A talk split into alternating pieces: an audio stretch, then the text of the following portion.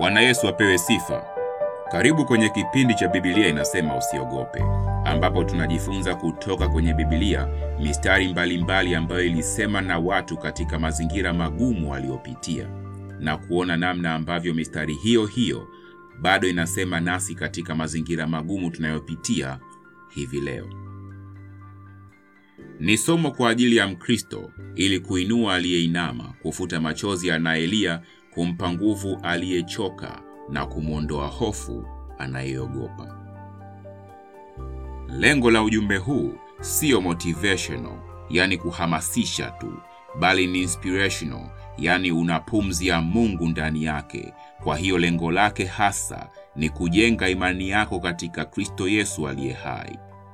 Jina la Bwana libarikiwe. Bwana Yesu asifiwe. Karibu katika kipindi kingine cha Biblia inasema usiogope. Mimi ni Pastor Msafiri. Leo tunajifunza kauli ya mtu jasiri. Tutaangalia maandiko kutoka katika kitabu cha nabii Isaya, Isaya sura ya 8 mstari wa kumi na moja mpaka ule wa kumi na mbili halafu tutaruka kwenda mpaka ule wa ishirini.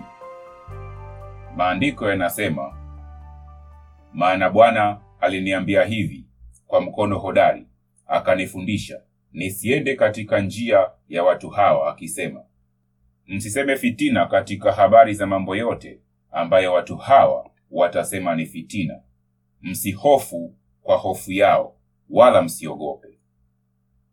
Mstari wa ishirini, na waende kwa sheria na ushuhuda, ikiwa hawasemi sawasawa na neno hili, bila shaka kwa hao hapana asubuhi.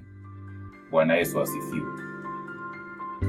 Huu mstari wa ishirini unakazia waende kwa sheria na ushuhuda, ikiwa hawasemi sawasawa na neno hili, bila shaka kwa hao hapana asubuhi. Kwa hiyo tuangalie hiyo, ikiwa hawa, hawasemi sawasawa na neno hili, yani hawazungumzi sawasawa na Biblia au na neno la Mungu. Ikila, ikiwa hawazungumzi sawasawa na neno la Mungu, basi kwa watu hao hapana asubuhi. Asubuhi ni maana baada ya giza la usiku nuru inazuka, pambazuko inatokea. Kwa hiyo kwa watu hao hapatatokea pambazuko, hapatatokea nuru, yani watabaki katika giza. Kwa hiyo ikiwa hawasemi sawasawa na neno hilo, kwa hao watu hakuna nuru, ila kuna giza. Unajua, mtu aliyeokoka inabidi atembee nuruni, asiwe katika giza, atembee katika nuru, akae nuruni, atembee kama mwana wa Mungu, kwa sababu yeye amefanywa, amepewa uwezo wa kufanyika mwana. Kwa hiyo aende kama mwana wa Mungu, lazima aende aongozwe na Roho wa Mungu, atende mapenzi ya Mungu, na hayo yanajumuisha kusema sawasawa na neno. Kwa ili ili akae nuruni, ni lazima aende sawasawa na neno. Kwenda sawasawa na neno kunahusu pia kusema sawasawa na neno, lakini shida inaanza kutokana na kutosema sawasawa na neno. Shida ya kwenda sawasawa na neno inaanza na kutosema sawasawa na neno. Unataka kusema sawasawa na ulimwengu unavyosema, lakini sisi sisi si wa ulimwengu huu, kama Yesu ambavyo hakuwa ulimwengu huu. Kwa hiyo sisi si wa ulimwengu huu, hivyo hatuna haja ya kwenda au kusema sawa sawa na ulimwengu unavyosema. Katika Yohana sura ya nane, wakati Yesu anabishana na Mafarisayo, anajibizana nao kwa maongezi, aliwaambia katika ule mstari wa ishirini na tatu ninyi ni wa chini, mimi ni wa juu. Ninyi ni wa ulimwengu huu, mimi sio ulimwengu huu. Kwa hiyo Yesu alivyokuwa anaongea nao, alikuwa anaonyesha kwamba yeye sio ulimwengu huu, yuko ulimwenguni lakini yeye sio ulimwengu huu. Alafu katika ile Yohana sura ya kumi na tano alipokuwepo kwenye conference na wanafunzi wake anaongea nao, akawaambia iwapo uli, mstari wa kumi na nane katika Yohana kumi na tano nitasoma mstari wa kumi na nane na kumi na tisa iwapo ulimwengu ukiwachukia, mwajua ya kuwa umenichukia mimi kabla ya kuwachukia ninyi. Kama mngekuwa ulimwengu, ulimwengu ungewapenda walio wake, lakini kwa kuwa ninyi si wa ulimwengu, bali mimi naliwachagua katika ulimwengu kwa sababu hiyo ulimwengu huwachukia.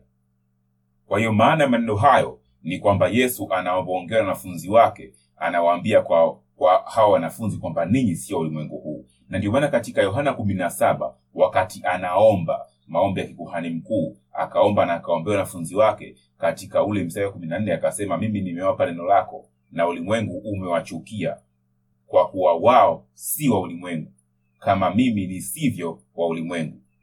Mimi siombi kwamba uwatoe katika ulimwengu bali uwalinde na yule mwovu.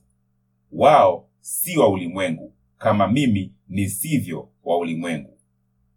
Bwana yesu asifiwe. Kwa hiyo watumishi wa mungu yani wanafunzi wa yesu au wale wanaomfuata yesu katika lugha ya sasa waliookoka wanaomwamini yesu kama bwana na mwokozi wa maisha yao wao sio ulimwengu huu ingawapo katika huu ulimwengu wanaishi katikati ya ulimwengu lakini wao sio ulimwengu huu.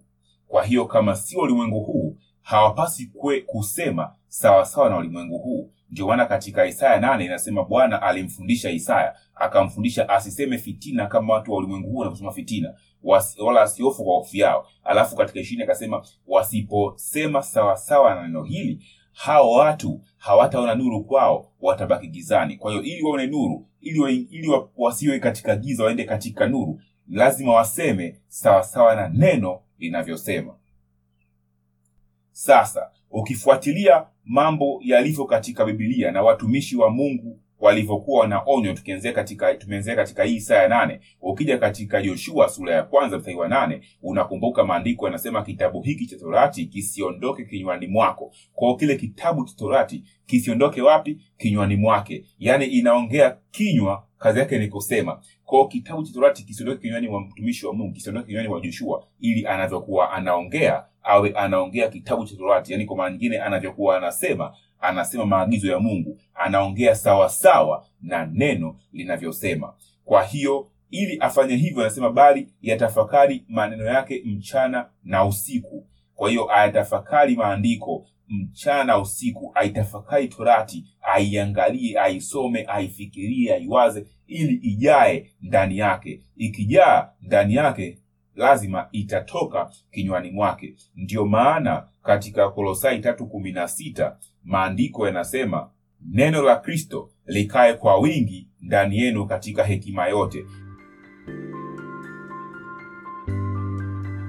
Ko neno la kristo likae kwa wingi ndani yenu kwa sababu gani? Kwa sababu katika matayo katika matayo sura ya kumi na mbili mstari wa thelathini na nne yesu alionya akasema enyi wazao wa nyoka mwawezaje kunena mema mkiwa wabaya maana kinywa cha mtu huyanena ya ujazayo moyo wake. Kwa hiyo mtu aliyelijaza neno ndani yake akajaza neno mpaka katika moyo wake likakaa anakuwa akisema anasema neno linavyokwenda anasema sawa sawa na neno. Kwa hiyo unajifunza neno. Mungu anakufundisha useme sawa sawa na neno lake. Na hivyo ndivyo unavyokuwa jasiri. Kwa sababu watu ambao wako na mungu wanamfuata mungu watumishi wake wanaenda sawa sawa na yeye na yeye anasema mwenye haki ni jasiri kama simba. Kwa ukiwa unaenda katika ukamilifu wote kama mtumishi wa mungu hasa hasa katika kusema sawa sawa na neno la mungu linavyosema utakuwa jasiri kama simba. Bwana yesu asifiwe. Zaburi sura ya ishirini mstari wa saba inasema hawa wanataja magari hawa farasi bali sisi tutalitaja jina la bwana mungu wetu. Haleluya! Kwa hiyo watu jasiri hawataji ujuzi hawataji vitu walivyokuwa navyo hawataji mali zao hawataji silaha zao lakini wanataja jina la bwana mungu wao kwa sababu gani? Kwa sababu wao wanamtegemea bwana. Na kwa sababu hivyo ndivyo neno la bwana linavyowaagiza waende. Na ukiangalia zaburi ukiangalia mtunga zaburi aliyeandika hapa ni daudi. Ukiangalia katika maisha ya daudi utafahamu kwamba kitu alichokiandika ni kile alichokuwa anakiishi. Kwa sababu katika samueli wa kwanza kumi na saba wakati ameenda kupambana na goliati goliati alikuwa ni mtu mkubwa na bonge la mkuki na fimbo na ngao na upanga na nini. Akaja kupambana tunakuwa anakimbia lakini daudi alipokwenda alikuwa na kombeo. Na yule goliati akadhihaki ametukana amemtukana mungu wa israeli ametukana wa, wa majeshi ya israeli mpaka akamwona na, na daudi akamtukana pia akamkebehi. Lakini daudi alipokuwa anaongea naye katika ile samueli wa kwanza sura ya kumi na saba mstari wa 45 nitasoma mpaka ule 47 maandiko yanasema ndipo daudi akamwambia yule mfilisti wewe unanijia mimi na upanga na fumo na mkuki bali mimi na, ninakujia wewe kwa jina la bwana wa majeshi mungu wa majeshi ya israeli uliowatukana. Siku hii ya leo bwana atakuua mkononi mwangu nami nitakupiga na kukuondolea kichwa chako nami leo nitawapa ndege wa angani na wanyama wa nchi mizoga ya majeshi ya wafilisti ili kwamba dunia nzima wajue ya kuwa yuko mungu katika israeli. Nao jamii ya watu wote pia wajue ya kwamba bwana haokoi kwa upanga wala kwa mkuki maana vita ni vya bwana naye atawatia ninyi mikononi mwetu. Bwana yesu asifiwe. Napenda hii kauli. Ukiona watu ambao wanamtegemea bwana wanakuwa wanajua hata vitu ambavyo wanavifanya sio wao wanafanya lakini ni bwana anavitenda. Ndio maana katika huu mstari wa sita daudi anasema siku hii ya leo bwana atakuua mkononi mwangu. Yaani daudi anajua kwamba anayemuua goliati anayemuua huyo mfilisti sio daudi ni bwana. Lakini anatumia mkono wa daudi kumuua goliati umeelewa hapo nadhani. Bwana yesu asifiwe. Kwa hiyo hata sisi tunavyofanya mambo makubwa na ma, ma, yanayoshangaza watu sio sisi tunafanya. Ni bwana anafanya. Lakini bwana anatutumia sisi katika kufanya. Sio sio uhodari wetu sio ujuzi wetu sio umakini wetu lakini ni bwana ndiye anayefanya. Ila yeye ameona ni vyema kwake kutumia sisi ulimi wetu mikono yetu miguu yetu viungo vyetu kwa namna ambavyo yeye amependa ili yeye afanye kwa hiyo utukufu hapo sio wetu lakini wa bwana yeye anayefanya. Jina lake libarikiwe.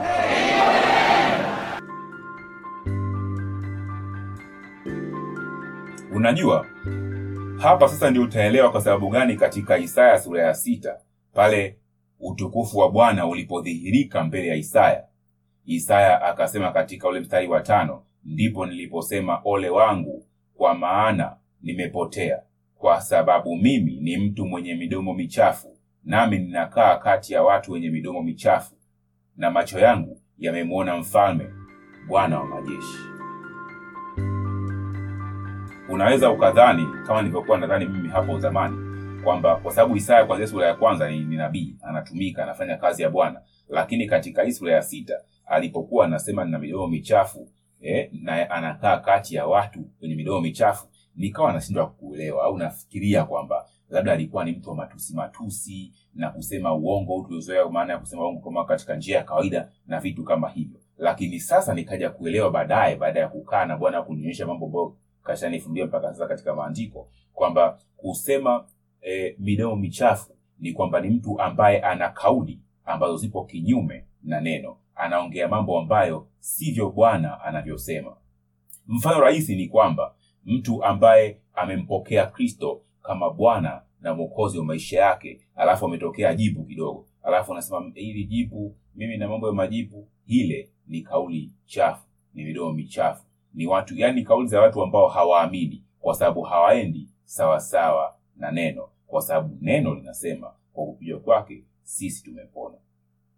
Kwa hiyo kauli zote ambazo zinakinzana na neno ndio zile ambazo ukiendelea nazo hautaona asubuhi hautaona nuru. Kwa hiyo ndio maana katika sura ya nane isaya akafundishwa aseme fitina sawasawa na walimu wengi wanavyosema fitina na asihofu kwa hofu yao. Na katika ishirini ikasema mstari inasema kwamba wasipoenda sawasawa na hili neno kwao hakutakuwa na asubuhi. Na wapo wakristo wengi sana wapo wakristo wengi sana ambao kusema kwao ni tofauti na neno linavyosema hawaendi sawasawa na neno, hili linavyosema.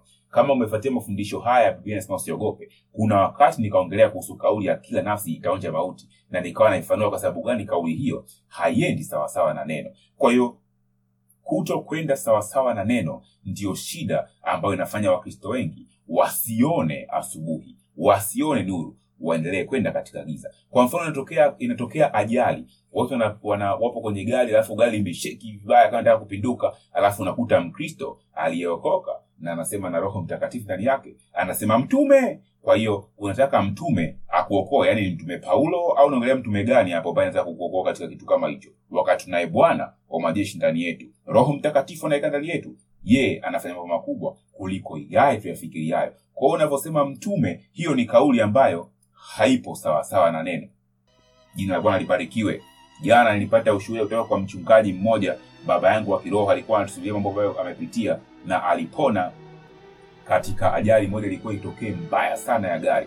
Na katika ajali hiyo walivyokuwa kwenye kwenye gari wanakuwa watu watatu kwenye gari wanaendesha. Halafu gari ikawa inataa kugongana na lori uso kwa uso ikabidi wachipuke kwa pembeni lakini kwa kuna lori imepaki kwa hiyo walikuwa wanakuja kuslam kwenye ile roli kwa nyuma ikabidi aende kwa pembeni zaidi lakini kuna kuna kama gema lakini akajibanabana akapita. Ila katika wakati huo ni vitu vya, vya sekunde chache sana lakini katika wakati huo yupo mkristo aliyekuwa kwenye gari akasema yesu tuokoe.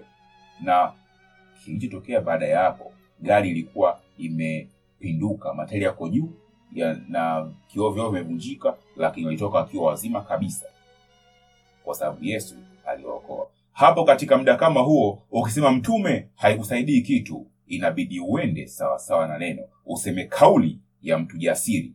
Bwana yesu asifiwe. Nakumbuka rafiki yangu mmoja alikuwa ananipa na simulizi lake. Yeye alikuwa anafanya biashara zake katikati ya kampala na mwanza. Kwa hiyo kuna wakati fulani alikuwa amechukua bidhaa anazisambaza kule mwanza kutumia pikipiki. Akawa ameenda spidi sana lakini ikatokea ajali mtu alimchomekea na gari na nini akabamiza akaruka, akaruka juu kwenye pikipiki akatua chini akaanza kubiringika.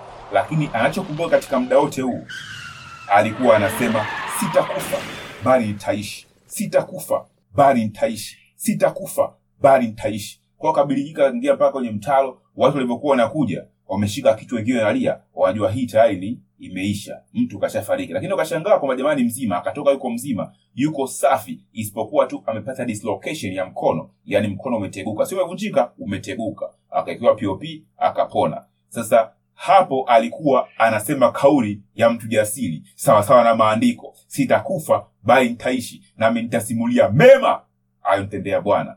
Jina la bwana libarikiwe.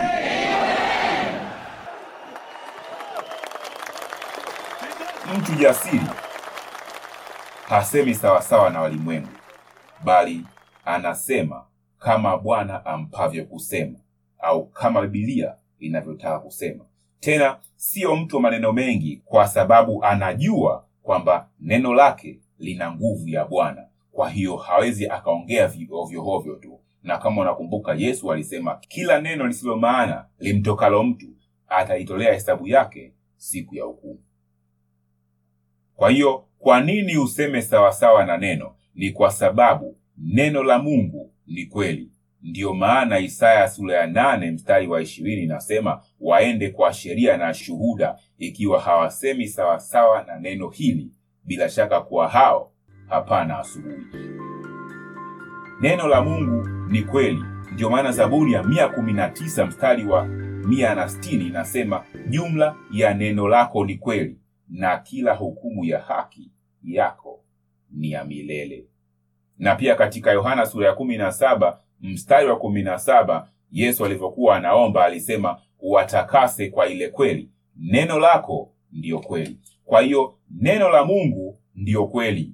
Sawa? Katika katika maisha kuna kuna nuru na kuna giza.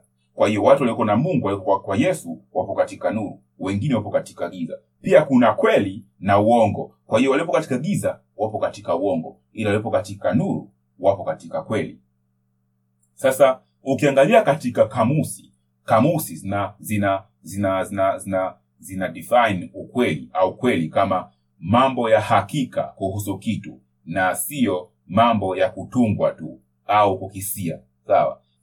Na aristoto yule mwana falsafa wa, wa kale wa, wa ugiriki alisema kusema yale yaliyopo hayapo na yale yasiyokuwapo yapo ni uongo.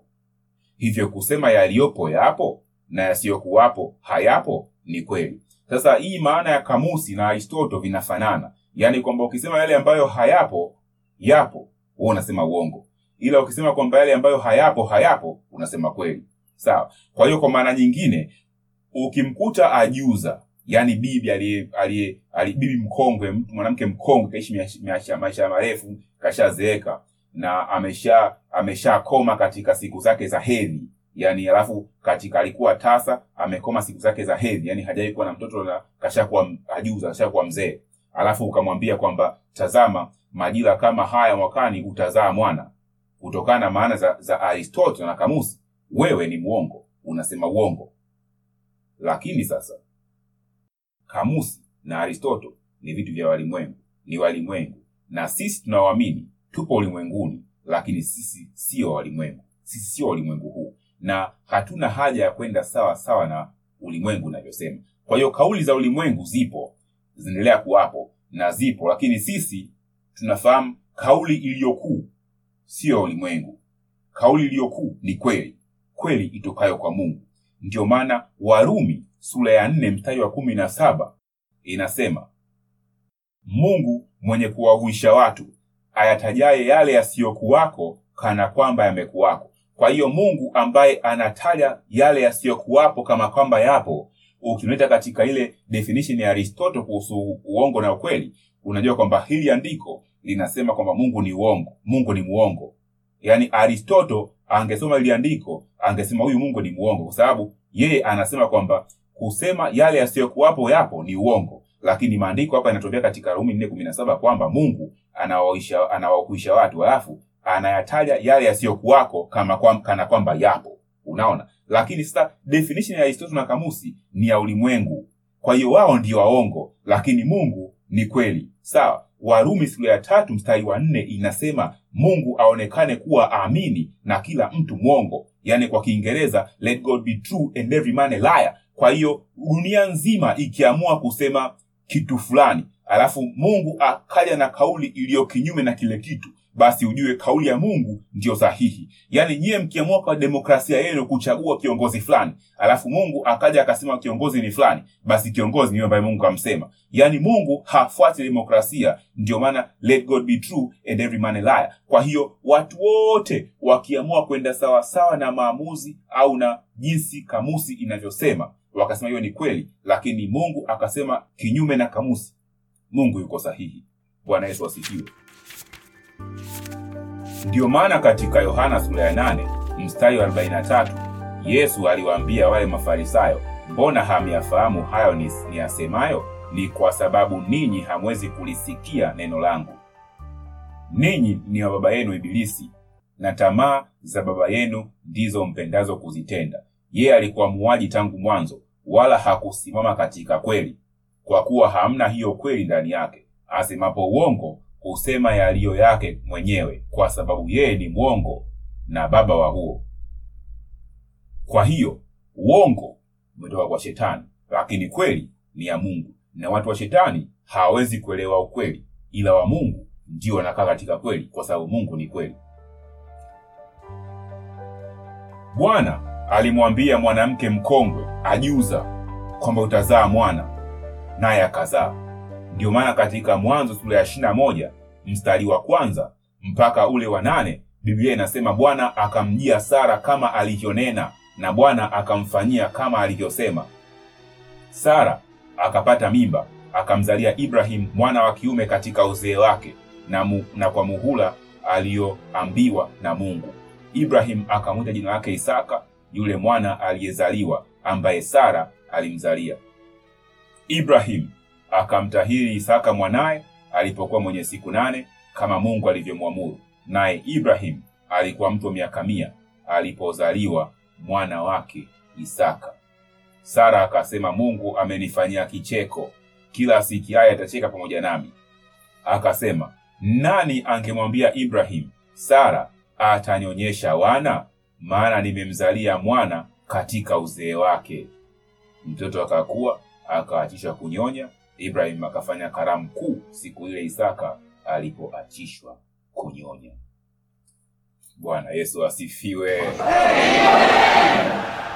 Kwa hiyo walimwengu wakija na, na, na ripoti yao na namna yao ya kusema nini ni kweli na nini ni uongo, lakini Mungu akija na ya kwake, ya Mungu ndiyo kweli. Daktari anaweza kuwa na ripoti ya ugonjwa wako, ila kweli anayo Mungu. Kama unaamini basi elewa kwamba imeandikwa kwa kupiga kwake ninyi mliponywa kama ajuza alipakata mwana wa kumzaa wewe bado mbichi kabisa. Yeye hulituma neno lake kuwaponya na neno lake kwa leo ndiyo hili kwamba utazaa mwana na kumnyonyesha jina la bwana libarikiwe. Yanayopita katika uchumi wako muda huu ni kwa kitambo tu. Asubuhi imefika. Yes sawa sawa na neno lake. Katika wafilipi sura ya 4 mstari wa 19 maandiko yanasema na mungu wangu atawajazeni kila mnachokihitaji kwa kadiri ya utajiri wake katika utukufu ndani ya kristo yesu.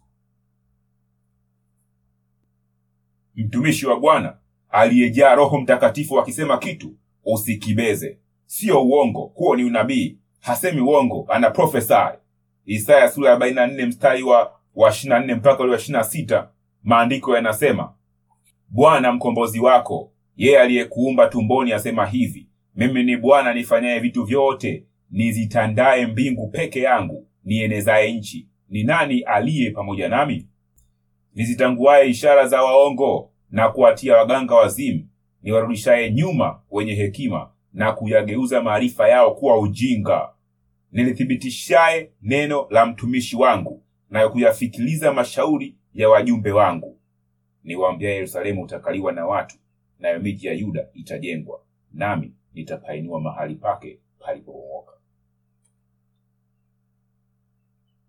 Kama unakumbuka katika maandiko wakati wa nabii elisha mji ulihusuliwa. Ikatokea njaa mbaya sana kiasi kwamba mavi ya njiwa yalikuwa yanauzwa ili watu wapate kula.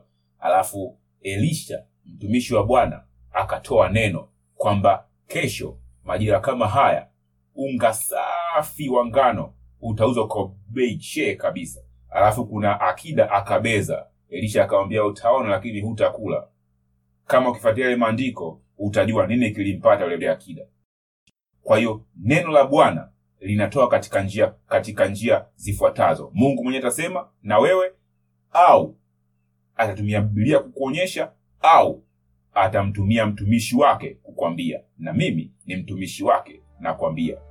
Jina la bwana libarikiwe. Ukitaka kuwa jasiri sema kama bwana asemavyo. Mtu jasiri halaani bali hubariki. Hatishii bali hutia moyo. Inasikitisha sana kwamba unakuta mara nyingine mzazi umeokoka lakini unamtishia mwanao au unamwacha mwanao aende katika hofu unamjaza hofu anaogopa kulala usiku kwa sababu kuna giza unamtishia tishia. Hiyo sio sawa. Akipandacho mtu ndicho atakachokivuna. Usipande hofu kwa mwanao. Panda ujasiri. Panda ujasiri sawa sawa na neno. Mpe maneno ya bwana ya kumtia moyo ya kumjenga ya kumwinua ya kumfanikisha. Mtu jasiri halaani bali hubariki.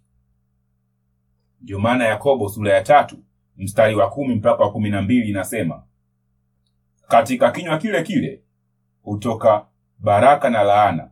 Ndugu zangu haifai mambo hayo kuwa hivyo. Je chemchemi katika jicho moja hutoa maji matamu na maji machungu? Ndugu zangu je mtini waweza kuzaa zeituni au mzabibu kuzaa tini kadhalika chemchemi haiwezi kutoa maji ya chumvi na maji matamu. Na katika yohana sura ya kwanza ya kumi andiko yanasema kwa kuwa torati ilitolewa kwa mkono wa musa neema na kweli zilikuja kwa mkono wa yesu kristo. Kwa hiyo neema na kweli zilikuja kwa mkono wa yesu kristo. Kwa hiyo sisi tupo katika neema na kweli kwa sababu ya yesu kristo. Kwa hiyo sisi tunabidi tuwe tuna hudumu neema na kweli. Ndio maana tunahubiri injili watu wapate kuokoka lakini pia tunafundisha neema na kuhubiri neema na kutoa neema katika kinywa chetu. Katika waefeso sura ya tatu mstari wa kwanza na wa pili maandiko yanasema kwa sababu hiyo mimi paulo ni mfungwa wake kristo yesu kwa ajili yenu ninyi mataifa.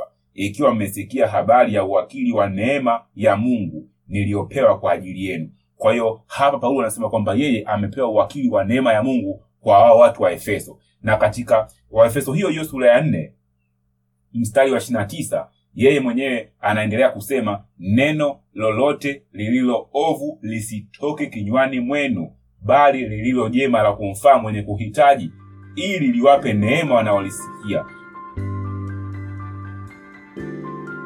Neno litoke kinywani mwako ili kuwapa neema wanaosikia, sio kulaani mtumishi. Na Wakolosai sura ya nne mstari wa sita inasema maneno yenu yawe na neema siku zote, yakikolea munyu, mpate kujua jinsi iwapasavyo kumjibu kila mtu. Na pia katika waraka wa kwanza wa Petro sura ya nne mstari wa tisa mpaka wa kumi na moja maandiko yanasema mkaribishane ninyi kwa ninyi pasipo kunung'unika, kila mmoja kwa kadiri alivyopokea karama, itumieni kwa kuhudumiana kama mawakili wema wa neema mbalimbali za Mungu. Mtu akisema na aseme kama mausia ya Mungu, mtu akihudumu na ahudumu kwa nguvu alizojaliwa na Mungu, ili Mungu atukuzwe katika mambo yote kwa Yesu Kristo. Utukufu na uweza una yeye hata milele na milele. Amina. Kwa hiyo mtu jasiri ni wakili wa neema. Mtu jasiri haogopi, kwa sababu Biblia inasema usiogope.